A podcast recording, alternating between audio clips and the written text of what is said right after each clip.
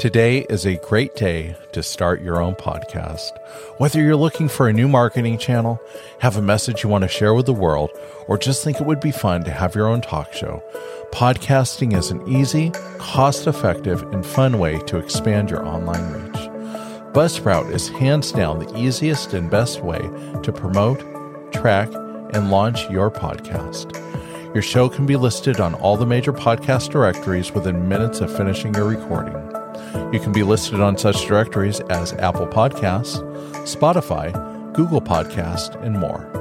Podcasting isn't hard when you have the right partners, and the team at Buzzsprout is passionate about helping you succeed.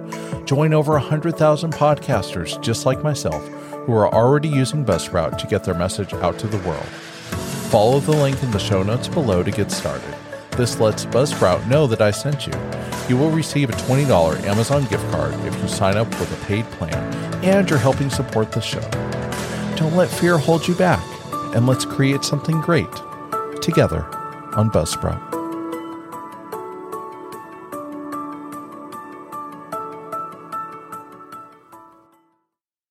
All right, guys, and welcome to the Drunken Worm podcast. My name is Carl, the host and the creator of this podcast, and we are listening to episode number eight. And I have a great and special guest for you guys today.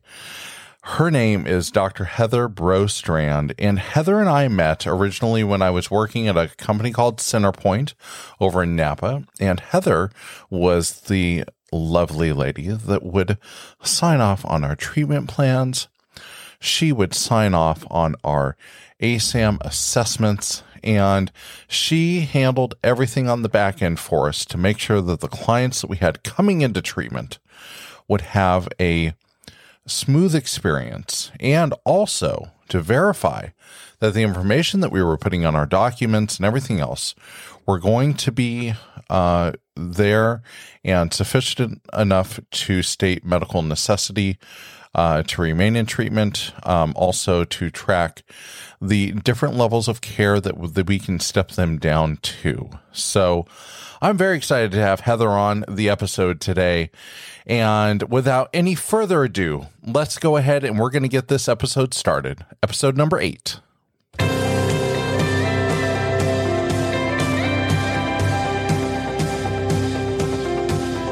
Welcome to the Drunken Worm Podcast. My name is Carl, your host and creator of this podcast. Each week, I will be bringing you dynamic content that will educate and inspire. This podcast was created to talk to mental health professionals about addiction, recovery, and their own personal stories that can inspire us to become better people and live healthier lives. Thank you for tuning in and enjoy the show.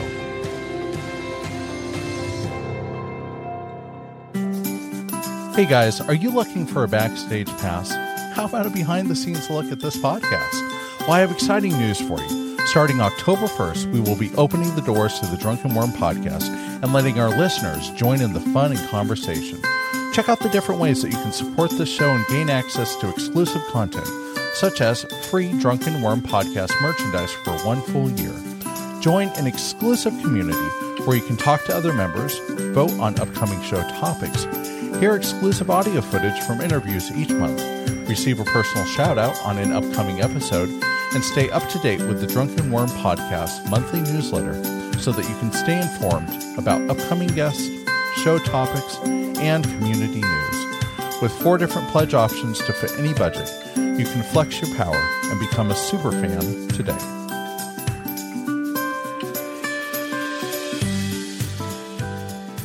That is my next guest, Heather, and she is live with us, although Heather is off screen right now. So, Heather, have you left the interview yes. already?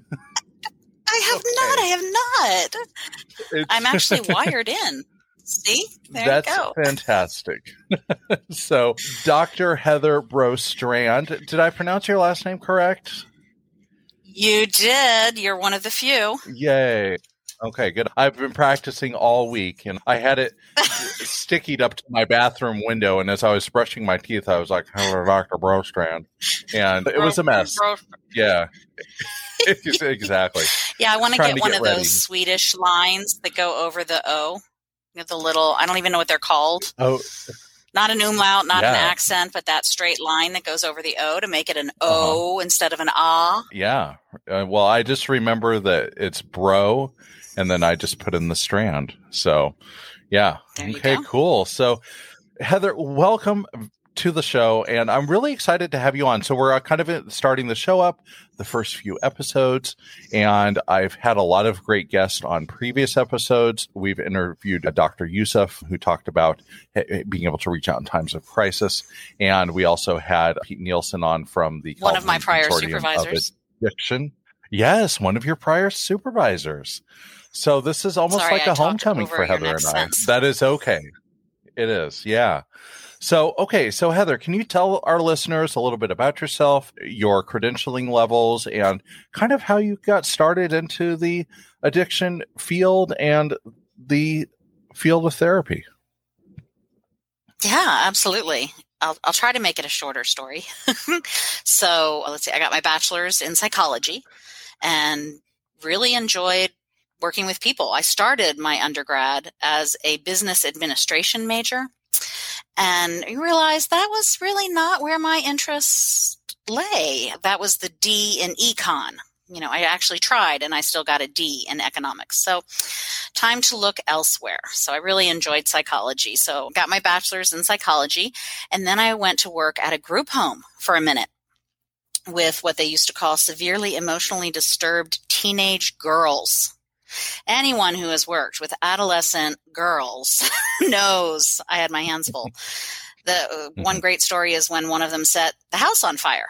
That was interesting. So I got lots of great experience at that group home. And then I did a minute at juvenile hall that was challenging. The back when we had California Youth Authority, so young men who were 24 years old. And then I found workers' compensation rehabilitation. So I went to work for a company that provided rehabilitation counseling services to injured workers.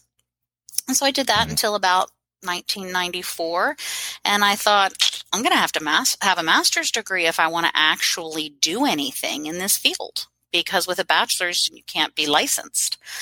So I decided to go get a master's degree. And I went over to, I was living in Riverside at the time, went over to Cal State San Bernardino and met with one of the professors, happens to be a professor for rehabilitation counseling.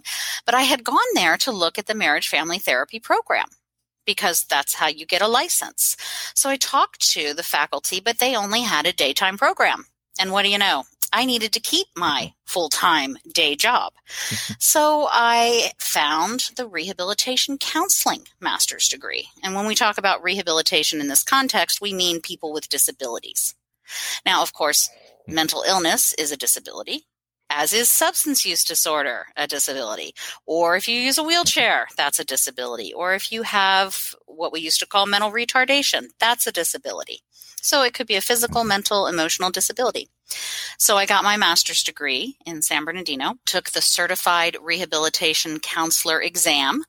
So at that time, that was our national certification. California did not have a license for rehabilitation counselors. So I had that and I went to work for the Department of Rehabilitation. No, I beg your pardon. I went to work for yeah, the Department of Rehab couldn't hire me right away because they had just gone into this order of selection, whatever. So I didn't go to the Department of Rehab until 1995. And I worked with Department of Rehab for a while. And would you know, we had a disability issue. So my supervisor, that's probably too long of a story. I left the Department of Rehab and I thought, what the heck am I going to do now? So I signed up for services for myself because I had incurred a disability while working at the Department of Rehabilitation. And so I just turned around and got on the other side of the desk and said, All right, how are you guys going to help me get back to work? I can't perform my usual and customary occupation. So I went to DVC, Diablo Valley College, and I got a certificate in drug and alcohol counseling. And one of the reasons I showed up there was I looked at my caseload at the Department of Rehabilitation, and 50% of them had alcohol addiction or substance use disorder.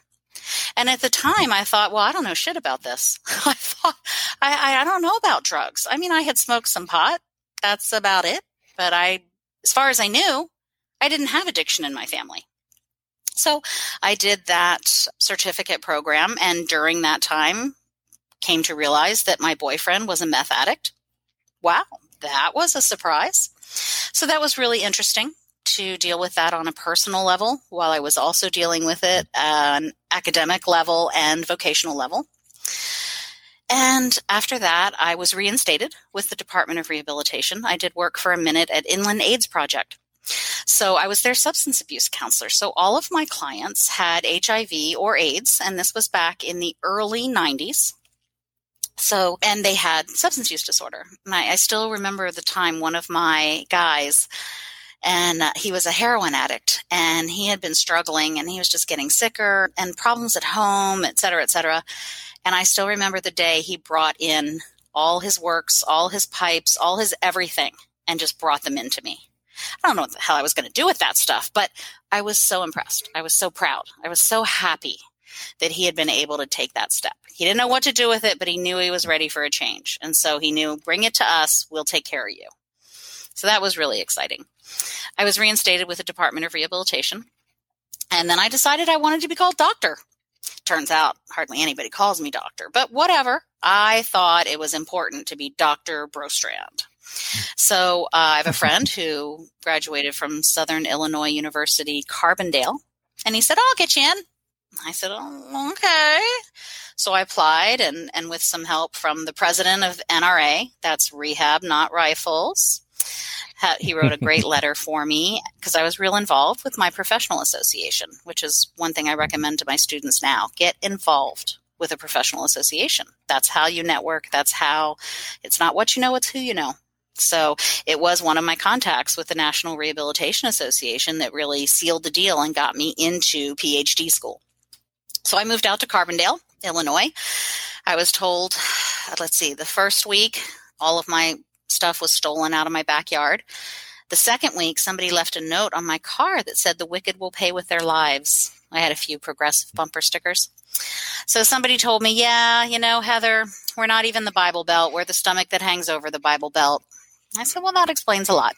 So I didn't really know how much I had going for me in California until I went to the Midwest. And it was a real eye opener it was also very interesting to see a rural life. I still remember reading journal articles about rural versus urban, and I thought, how difficult, how different can it be? Come on. And then I got there. We had active KKK. People had Confederate flags hanging on their front porches. And uh, it was a real challenge. So that first month, I found the rainbow community. I knew I would not survive mm-hmm. unless I found the normal people. So I found my normal people, the people who know who they are and what they're about and, you know, aren't afraid to say something. And so that saved my life. I had the best three and a half years in Carbondale that I have had in a long time. So I did my PhD in about four years. And that was a rehabilitation doctorate, piled high and deep, and with an emphasis in counselor education. So I came back. I worked for the VA for a, a brief moment in Boise, Idaho. And then I came back to Northern California and I hired on with the county of Contra Costa County. And I was working in vocational services. So my supervisor was a retiree from the Department of Rehabilitation and he had connected our mental health division with the Department of Rehabilitation's Mental Health Employment Division. So we had a cooperative program. So for seven years, I worked with people with severe and persistent mental illness, but also the population coming out of residential drug treatment programs. So back when Feruso was really big in West County and Bi-Bett and uh, Diablo Valley Ranch is over in Central. So I got to get to know people in East and in West County and those programs. And it was just, it was great. It was eye opening.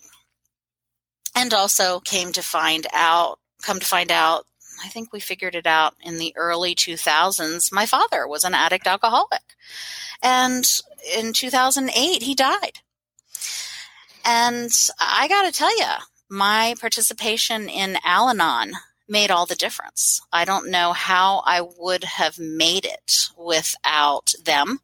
And of course, I immediately found a therapist, a, a good therapist. And so it, you know, it was very difficult to lose him that way. But because of, I think, because of my educational background, I was able to have, I don't guess we wouldn't call it a clean slate. My family was not ignorant of recovery my father was. but we were mm-hmm. able to at least say what we needed to say, talk about what we needed to talk about. I mean, I remember just one month before he died saying, you know, you're no fun anymore. It's just not as much fun because I think this stuff has damaged your brain and we really, we're all sick and tired of it. What are you going to do? So at least we were honest and open and I didn't have to hold on to that as long as I think I might have if I hadn't been involved in Al Anon because mm-hmm. I didn't even realize. I mean, until he told me, I didn't realize that he thought crack was a great diet plan. Hello. so, and you know, whatever yeah. gets us started, all kinds of things keep us using. They they do, um, and see, so- you know, part of what is really striking to me is the the fact that you were able to locate and find a community that you that you felt connected to, and I think that's so important to remember for people that are coming into the recovery community or, you know, even for people that might not suffer from addiction problems. Maybe it's a person coming out of high school and now they're going to college. And to find that community that we can connect with, that we feel comfortable with, that we have things that we can relate to is very important and it, it holds a big therapeutic value for us. So do you think that was absolutely instrumental later on for you be having that experience in Illinois? Probably. Um, it connected it yeah i was able to be stay connected. And, and, of course i attended meetings while i was there. And we also had because it's such a small town carbondale is two miles square miles or something like that. So of course those of us working those of us who were professionals it was difficult to go to meetings because we bumped into our clients period. There was just were not enough meetings to handle that. And so we had a professional meeting which was fantastic. So I could go to my meetings and I was doing Overeaters Anonymous and some CODA, codependency. And so I would go to those meetings and have my peeps, you know, and those connections, but also to go to that professional meeting. It was really great to be able to sort of, I want to say network on a personal level. You know, there really is, I mean, when you find out that someone you work with that you're also connected through something else. You know, whether it's mm-hmm. your both your parents did such and such, or both of you were in the Peace Corps, or both of you go to 12 step programs, or both of you are part of the Rainbow Coalition, or whatever it is. Mm-hmm. It's so nice to have those personal connections and those meaningful linkages. Absolutely. And that's why it's so important for anybody to find that community. So if you guys are listening and you haven't found your community and, and maybe you're thinking about going into a, a recovery community, be it 12 step, be it, you know, maybe a secular recovery group or maybe even a church program, you know, celebrate recovery is a really good religious based 12 step program. And so take the first step and, and take that leap to trust that you are not alone. For myself, coming into recovery was like, I was like, but there's nobody else like me. And I, I remember my sponsor handing me the the basic the basic text for Narcotics Anonymous.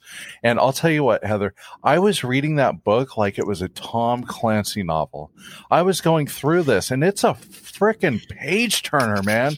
I'm going through this like, holy crap, how did they know this about me? And I was so like flabbergasted about this book and about this experience that I was having, that there were other people like that out there and they wrote a book about me. And I remember going to my sponsor and I told my sponsor, I said, Hey man, this book is me. How did they know all this stuff that I've gone through? Are, people watching me? And I remember he turned to me and he said, "Don't be a fucking idiot. The book wasn't written about you. It's our experience." And I'm like, "Oh." so, yeah. So I, I can really relate to the community aspect of finding that that group of people that you can relate to and and everything else. So Heather, let's jump into kind of our topic today. So we've talked a little bit about coming in and finding a community that we can relate with. And what we're going to be talking about today is we're going to be talking about the struggles that some people have that are classified with a disability and the ability to find work. And I also want to talk about you know, how much should somebody expect to have to work coming early into recovery or early in, you know, identifying and dealing with a mental illness? So could you kind of take us into the world of your expertise? Well, yeah, absolutely. And, you know, some of it isn't necessarily what I'm an expert in, but I am an expert in resources. I am really mm-hmm. good at connecting people with what they can benefit from. And 211 is a great place to start. So I would always do that. Whatever county I was in, I would figure out what are our resources? What do we have available? What can people use? And, you know, in talking about employment, especially in recovery, the first thing I think about is residential recovery, where when you go in, if you've had a regular job over the last year and a half, you know, if you're paying taxes, you qualify for state disability insurance. You can go see a doctor and talk about, I'm going into a three month recovery program. It's residential and they should put you on state disability insurance. You have that for up to a year. Many doctors just automatically give you three months because that's what the residential treatment program is. I encourage people who are talking to their doctors about disability insurance to ask for an additional three months because that's when you're going to be looking for a job. You probably are not going to have a job unless you already had a job going into recovery. You're probably not going to have a job the day you step out of recovery. So think ahead, mm-hmm. see if you can at least get that little bit of disability money so that you have a little something to support yourself. So state disability insurance is through the EDD and I recommend everyone take advantage of that. Now I speak about residential more often because if you're in residential for three months, you are not holding down a job. So it's entirely possible you need a job when you get out of recovery. So I also recommend people in residential as well as people in outpatient that you go apply for services at the Department of Rehabilitation. So the Department of Rehabilitation is in every city. You can literally Google Department of Rehabilitation near me and it'll come up. For example, I don't know what county you consider yourself part of now, Carl, but I'm not sure where uh, Solano's is. But I know that Contra Costa, right in Concord, has a large EDD office. We call it a one stop or a career center.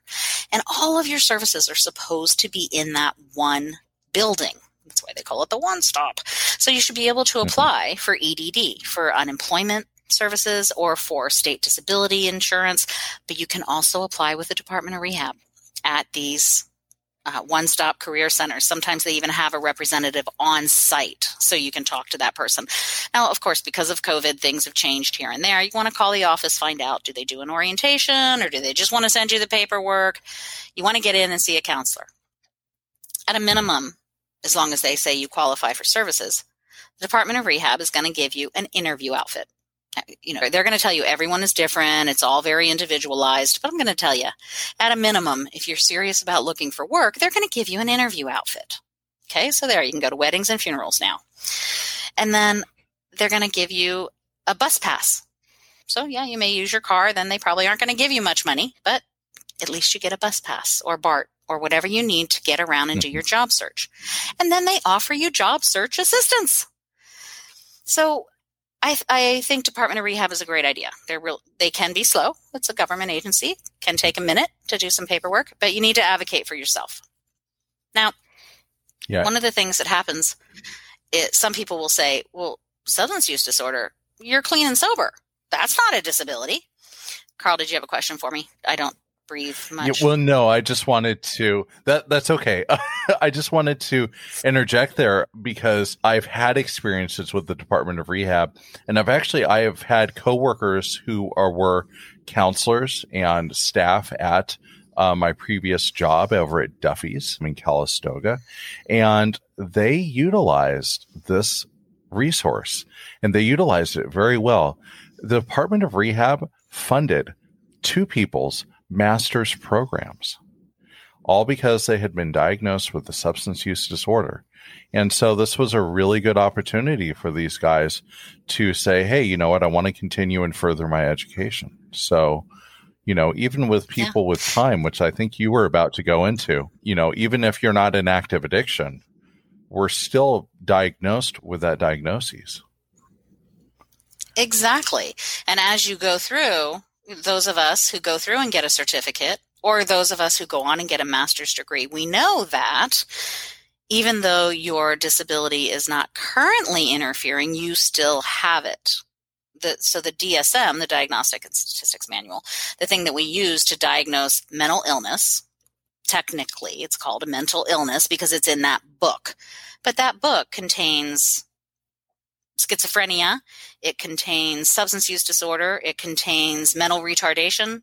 So there are a lot of things that fall under that category. So if you have participated in recovery, the ADA, the Americans with Disabilities Act, which is a federal law regarding the employment of people with disabilities, the Americans with Disabilities Act says that you have a qualifying disability. You have, there are some couple of caveats. You have to be clean and sober.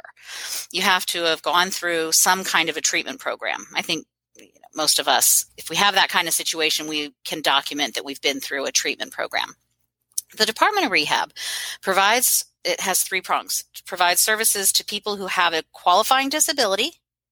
That disability interferes with getting or with keeping a job, and you have to be ready to go to work.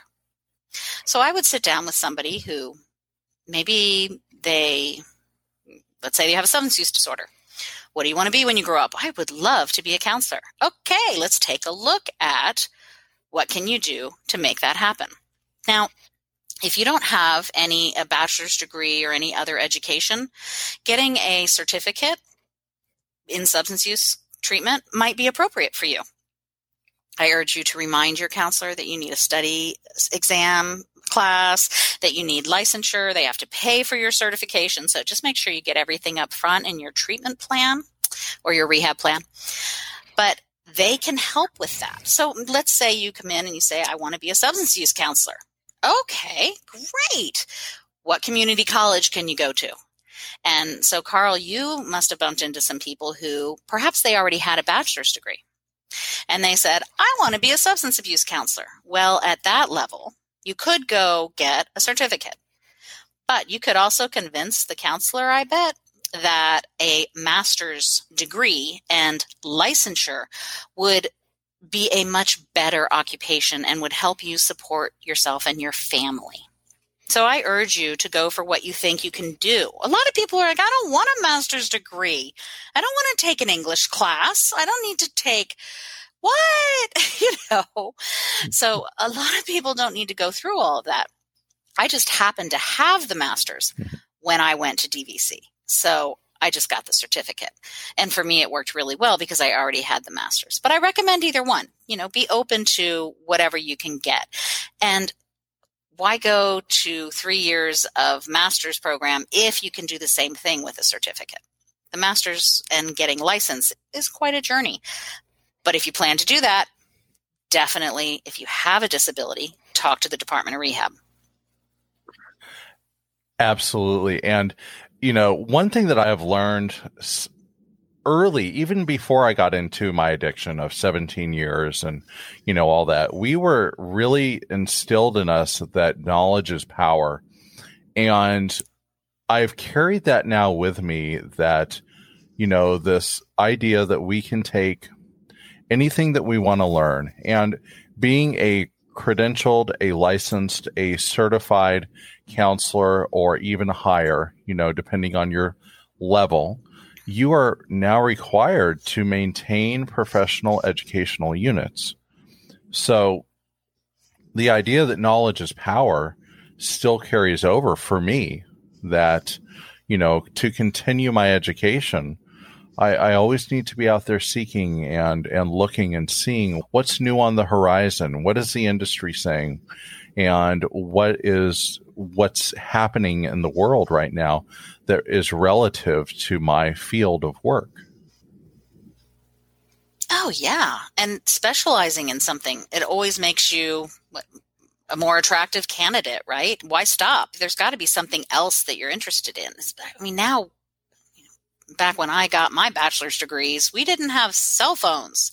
Now we've got apps where, as your substance use counselor, I can have you do this app twice a day. So, I mean, I went to a couple of those back when we were having the annual substance abuse um, disorder ca- conferences in California. I think we haven't had them in about five years. Hmm, that me?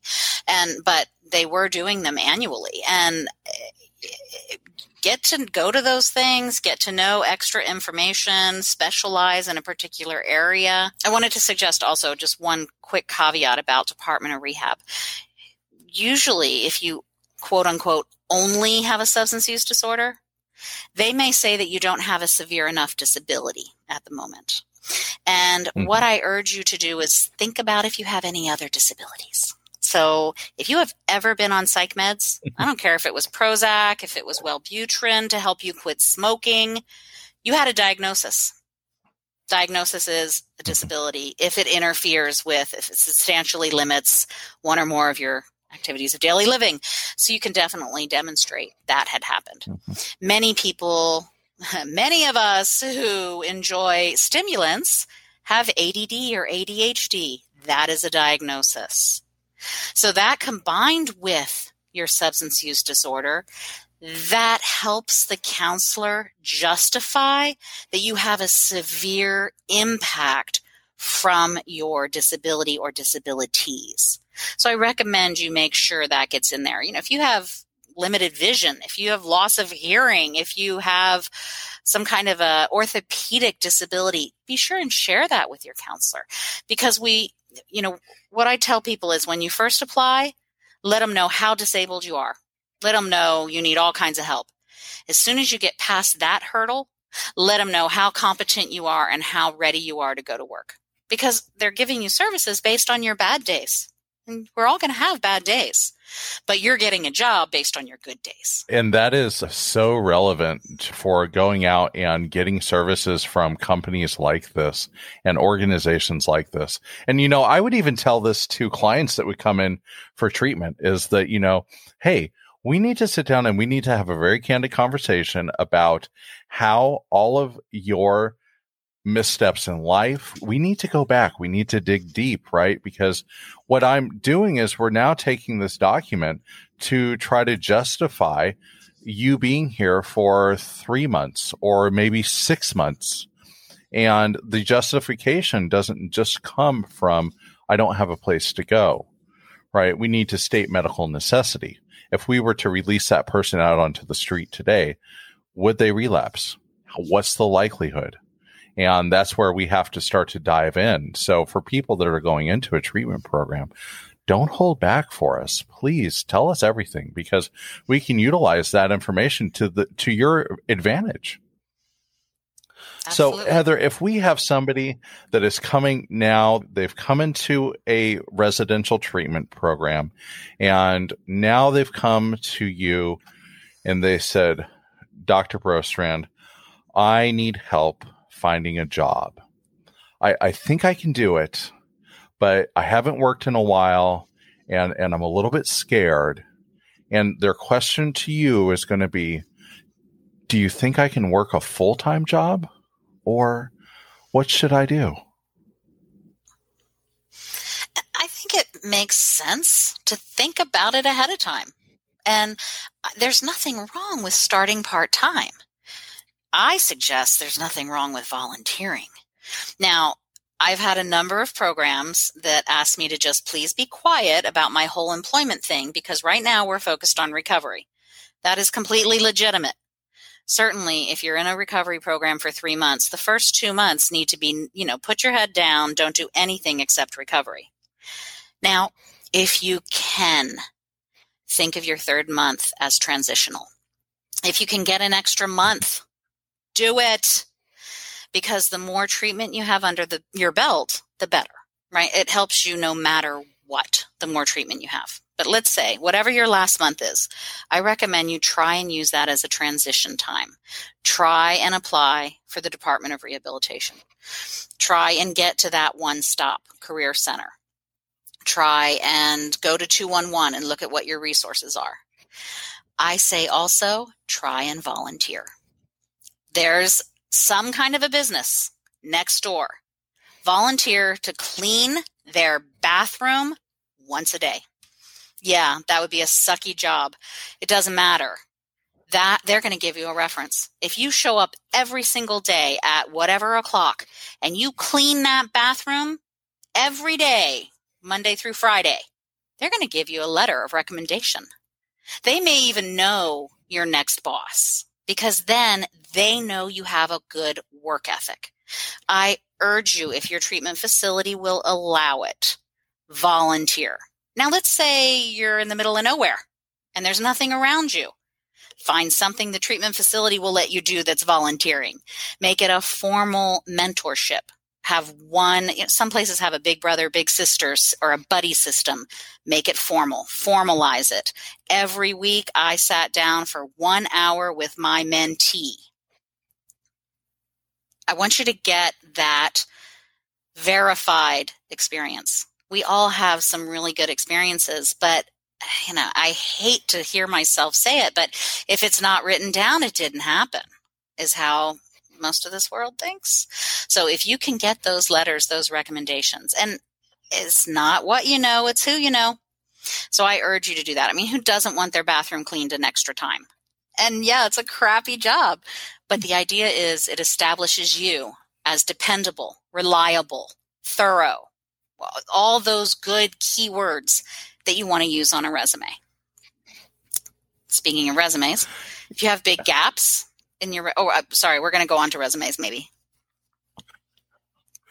Okay, well, I just wanted to to inter, inter, interject there because what you said is is so important for people to realize that when they're coming into out, well, I call it outside of the bubble because when you're in a re- residential treatment facility, you really are in a protected bubble, and even right now with a pandemic going on, it's even more protected because from my experience, you know, we are limiting the amount of times people go out and interact into the real world.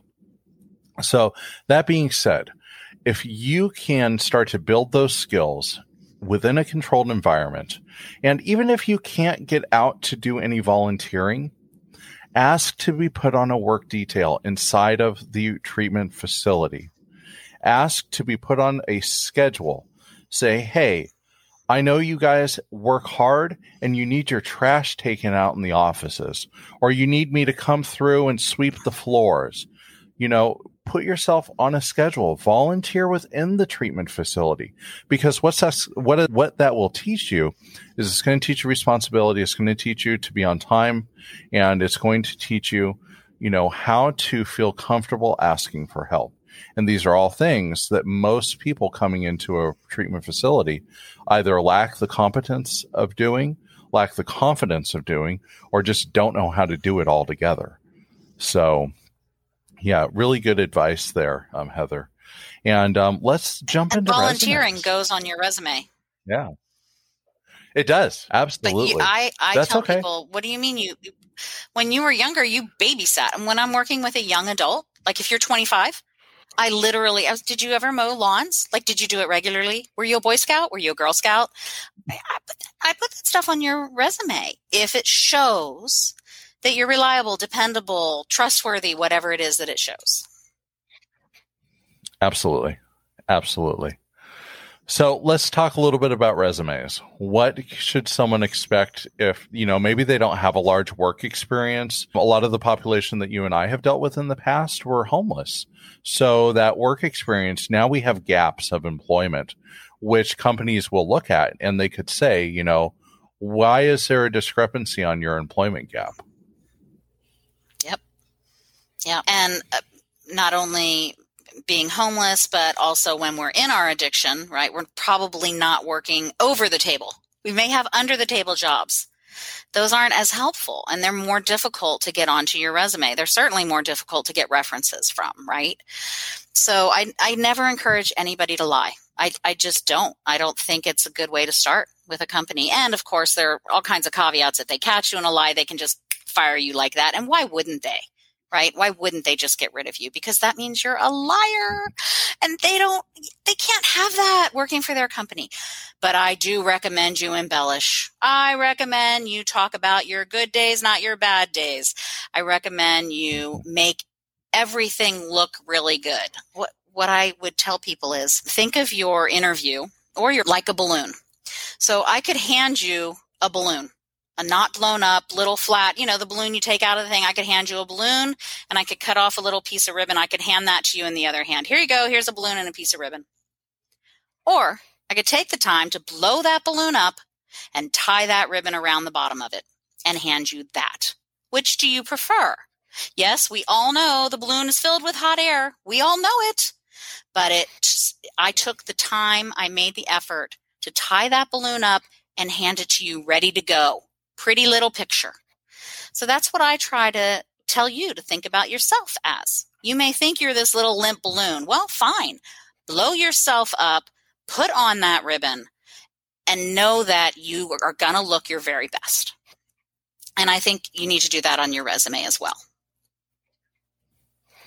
Absolutely. And one other thing that, um, so what what I'm hearing you say is actually, you know, this is the part of, you know, even though we might not have the most stellar experience, but by embellishing, and, and I think uh, taking it a step further, even so, after we have the resume, now we're seeking work and we're going to different employers and we're saying, hey, are you guys looking for somebody? And you have that employer that says, yes, oh my gosh, um, please fill out this application, and they hand you an application.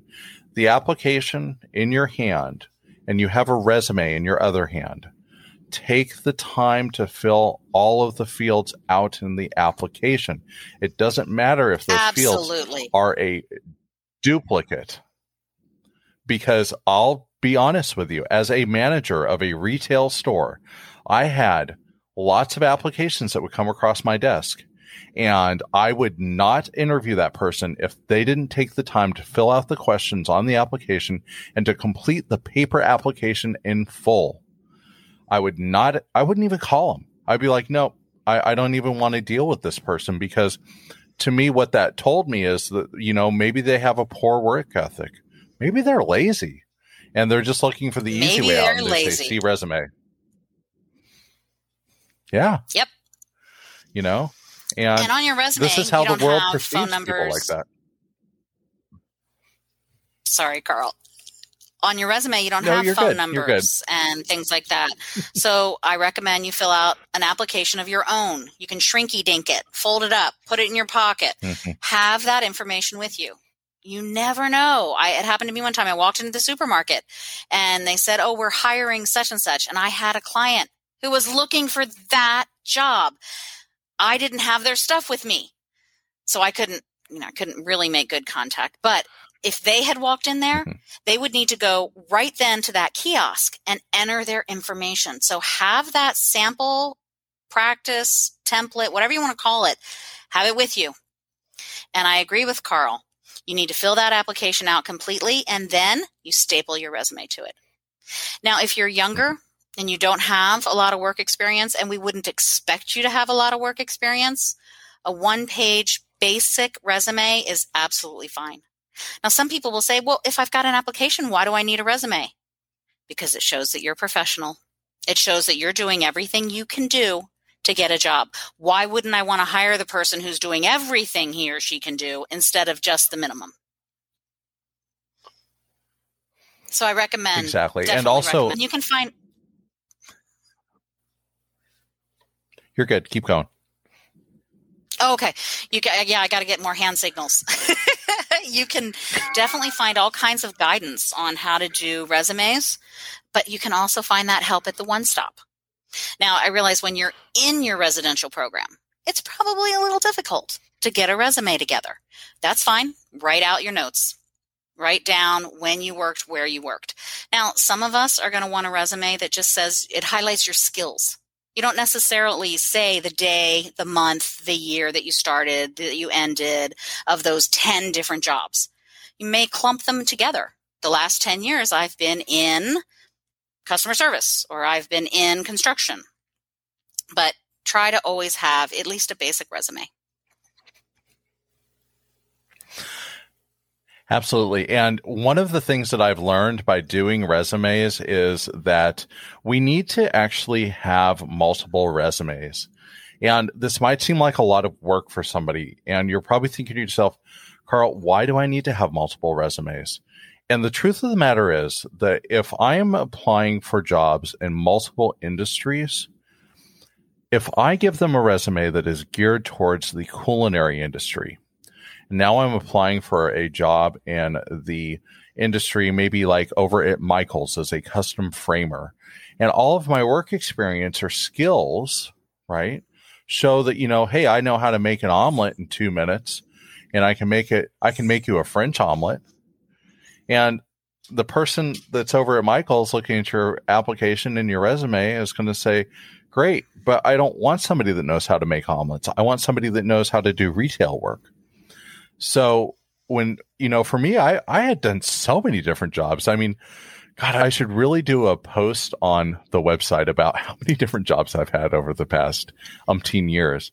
And so, so for me, I think I could probably apply for any type of job and find some type of credible work experience and skills that I could apply to that job. And that's not a badge of honor. That's actually, you know, something that it's taken me a long time to learn how to have a stable work history and a stable work ethic. So, yeah, you know, these are all things that and we even have if you don't have with. multiple resumes, oh, I'm sorry. Even if you don't have multiple resumes, find spots on your resume that can be changed. Obviously, your object- objective can be changed according to whatever job. But I have definitely had that happen. And as you move on, you know, when you start getting, like, for example, a county job, if you apply for a county job, you better have all those keywords in your resume. So now Carl knows about Dragon Dictate. So I just have voice activated software, or I will cut and paste. I will literally cut and paste from the job description into my resume. I mean, if it applies, of course, but I will use their words, not my words or I will sub out my words with their words. And Carl, I need to remember to say something about interviewing. Go ahead. Okay.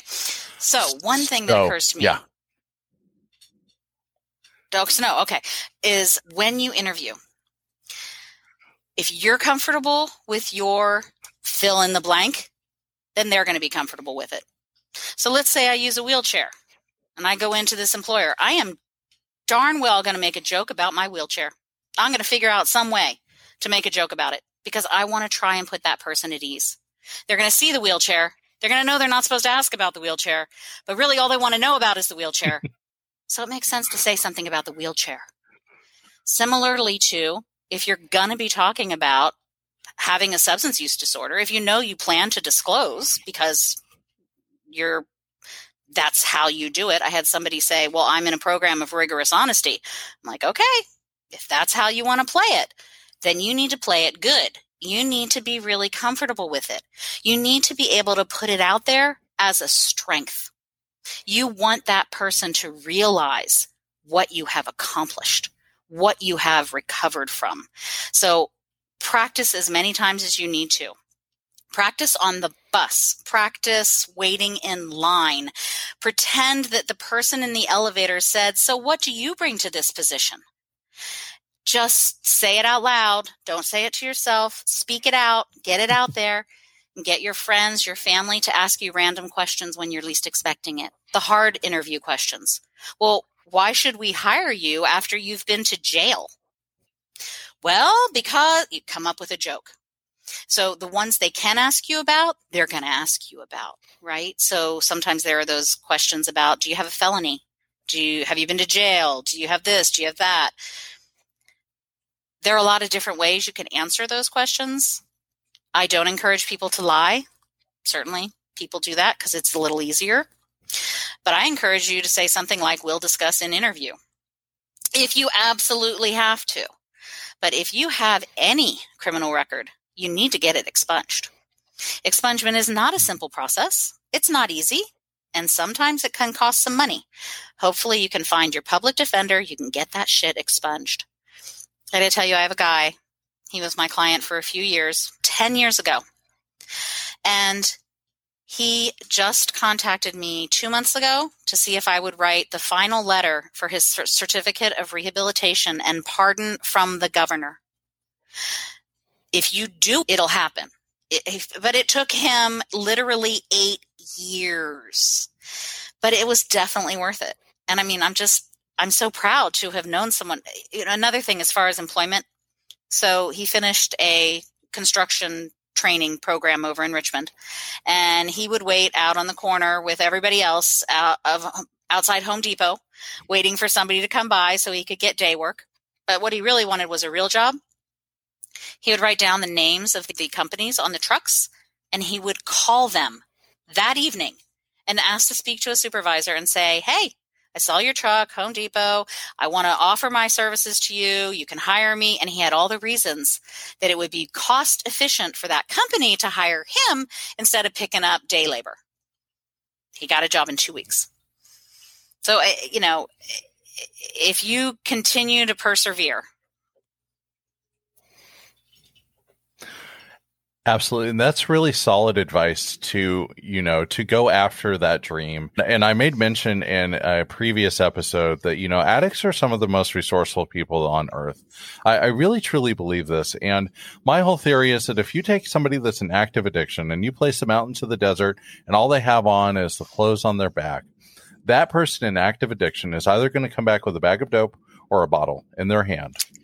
Guaranteed because that is the extent that we go to.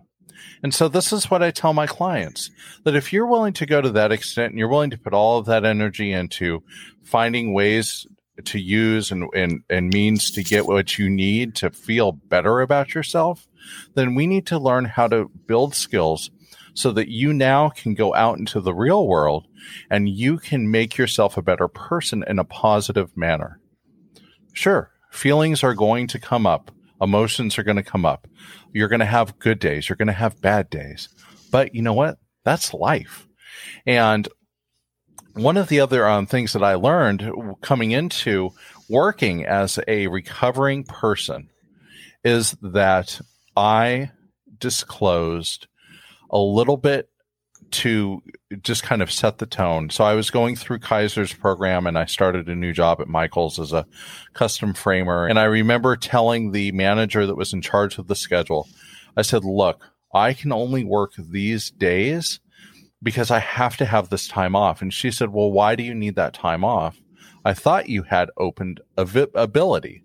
And okay, yes, I did put that on the resume that I was open at any time because I knew that was a little trick to get me in. And then I could actually like be like, oh, hey, by the way. But what it did was that the honesty that I had with the manager and explaining my situation to her was instrumental in making sure that I had that time available. And the store manager called me into her office two days later and said, Hey, the same thing. I thought you had opened availability what gives and i told her and her response to me was the fact that when she worked at walmart she specifically looked for people that were in recovery because those were the people that had the best work ethic. They were responsible. They would show up and they would do the work almost without question because where they were to where they are now is it's a miracle you know, for all of us. Yeah, it can be difficult to decide when and what to disclose. So, you know, you're going to have to read the person, and I recommend that you try to use it in a positive manner. Try to sh- use it as a strength. And, you know, especially if you are in a program of rigorous honesty, the more honest you can be, the better and that doesn't mean you have to spill your guts. Nobody is saying that. And I did talk with that person who said, but I'm in a program of rigorous honesty. I have to tell everybody everything. I said, wait, okay, let's talk about that. Let's talk about what does the program of rigorous honesty, what is it supposed to do? Is it supposed to help you? What's it supposed to help you with? And so we were able to take a mm-hmm. look at what's the important thing to get out of that? How do I do this? Just like making amends. How do I do this in a way that is good for everyone, not just selfish or not just throwing myself on my sword? What's the best way to make this happen in a healthy manner? Absolutely. And, you know, and that's all about recovery right there is learning how to cope with the real world, learning how to cope with ourselves, learning how to deal with our emotions and our feelings, and really learning how to react to them in a calm manner or in a manner that is different from what we were doing before. Because, you know, I have a lot of people that come through treatment and once those feelings hit, it scares them. They don't know what to do. And in one of my groups, um, a little thing we learned at Duffy's uh, for our process groups is I put a Kleenex box few of them around the room. And, and part of our theory is that I, I tell them one of the group rules is your issue, your tissue. And I go on to tell them that, you know, this is a program that you have to be able to learn how to deal with your own emotions. And if Carl is taking Heather a Kleenex box and say, Heather, oh my gosh, I'm so sorry about your cat. And I really hope that they're going to be okay. It's going to be okay. Don't, you don't have to cry about that, sweetie. You don't have to cry. And Heather is like, oh my God, thank you so much, Carl. And it takes the Kleenex and she blows her nose. And now she's starting to, you know, feel better. And oh my gosh, it's going to be okay, guys. I'll be okay damn it, Carl, what are you doing? you know? And it's now what we've done with Heather is now we've caused an emotional break for her. We've stopped her from having these emotions. Man, I love emotions in my group. Man, I get excited about it right now. I'm not even doing a group, you know, but emotions are something that is going to heal us because we've spent so much time taking those emotions and putting them away with either substances or whatnot, you know, emotions are going to come out. And emotions are going to come out at work too, guys. Be careful. They will come out at work. But mm. all the work that we're doing right now is to prepare you for those type of moments when you're not in a controlled environment. You're not at home and the emotions happen. You're not sitting down and watching the news and then the Charmin commercial comes on and now all of a sudden you're crying during the Charmin commercial. I mean, talk about great marketing value right there. So, okay, Heather, we're getting towards the end of the interview, and I think that I'm going a little delirious here. So, can you kind of summarize what we talked about for us a little bit? And if you had to tell somebody one thing that came into your office that could benefit them for either looking for a job or even kind of wrapping their head around the idea of work, what would be something you could tell them? Figure out how to get excited about it figure out how to get excited about you and the job you want. Figure out how to be positive about where you're coming from. So, you, you know, your past is what it is. Now you want to make sure that you're highlighting the positives from it. You know, I remember talking with people, even COVID has silver linings. It's like, what? Well, actually, I mean, look at this. We I wouldn't have been so good with Zoom or I wouldn't have been able to have remote days or what. So even though it's when you first look at it, it seems like a pretty shitty situation. You got to find the good stuff. You got to find the positives. And I say put that foot forward. Put your best foot forward and let people know that I have some skills. I have some qualities that you want in your business. Absolutely. And that's, you know, and that's what it all kind of boils down to is becoming comfortable with ourselves, developing those new skills, developing those new tac- tactics that we can use. I need to yeah. learn how to speak tonight, learn the new tactics that we can use, what I call the tools in the toolbox. And, you know, and everybody's tools are going to be different. You know, my, my tools are different from Heather's tools you know, the things that my go to coping mechanisms and skills and things that I do are going to be different from other people. So, you know, if you're thinking about, well, Joe at the meeting said that he does it this way and it looks like it really works for him. That's great. Try it out. But then take that skill and make it your own. Because if you don't make it your own and you don't individualize that skill to yourself, then you're probably not going to use it very long. But it's when we have that value of it's something that we've created specifically to help ourselves. And, you know, that falls in with motivational interviewing to help the client come up with this wonderful idea on how to fix a problem or how to look at a problem. You know, it, it really is important that we learn these skills to come up with. And so, Heather, I really want to thank you for coming on. We we kind of threw this together at the last minute, Uh, but yeah. I've had such a fun time with you. And Oh, this I- is I great. have I'm one ready to do it again. Give me you. another topic. Yes. Uh, So I have one question for you. If Yeah. you had to describe yourself as an animal today, what would your animal be? Hippopotamus. Okay. Okay. Do Sorry. you want to? Was that Do you your wanna I go should let you finish the question. No, that was the question. But Heather is very excited today. I can tell she's might have had a little bit of caffeine, but that's okay. And in all honesty, guys, there's a little bit of a delay between us on our our because we're doing this over webcams, and I'm using a, a service called Squadcast, which does stereo recording and stuff. So there's a little bit of delay. So I've been giving Heather hand signals through this interview, which I actually started about halfway through. So if I gave her one finger, I said that basically means Heather, I need to speak. And then when I gave her a thumbs up, that was like, hey, you can go on. Or maybe I'm done talking, so now it's your turn, and we're going to write a book about it. We're going to send out. in advance. No, we didn't, but I'm glad that you caught on. So, okay, so, So, I know a you hippopotamus. probably asking what animal I would be, but my favorite animal Yes. is a hippopotamus because, and, and I'm overweight, so I've still Overeaters Anonymous made me love myself, but I'm still a lot to love. so hippopotamuses, they're these big ass creatures, right? They're ginormous, but you put them in the water and they look like little flower petals, and they have those cute little ears but you mess with them and they will rip your head off. Apparently, more people are killed by hippopotamuses than lions. That's what that was a surprise. so, like That that, is- hippopotamus thing. Yeah, that's actually a big surprise. Who would have thought? So the next time you're on the Jungle Cruise over at Disneyland, beware of that hippopotamus that's going to jump out of the water. And I don't know where I'm going with Yeah, this right they now. But Heather, again-. Again, I want to thank everybody for listening today. You have been listening to the Drunken Worm podcast.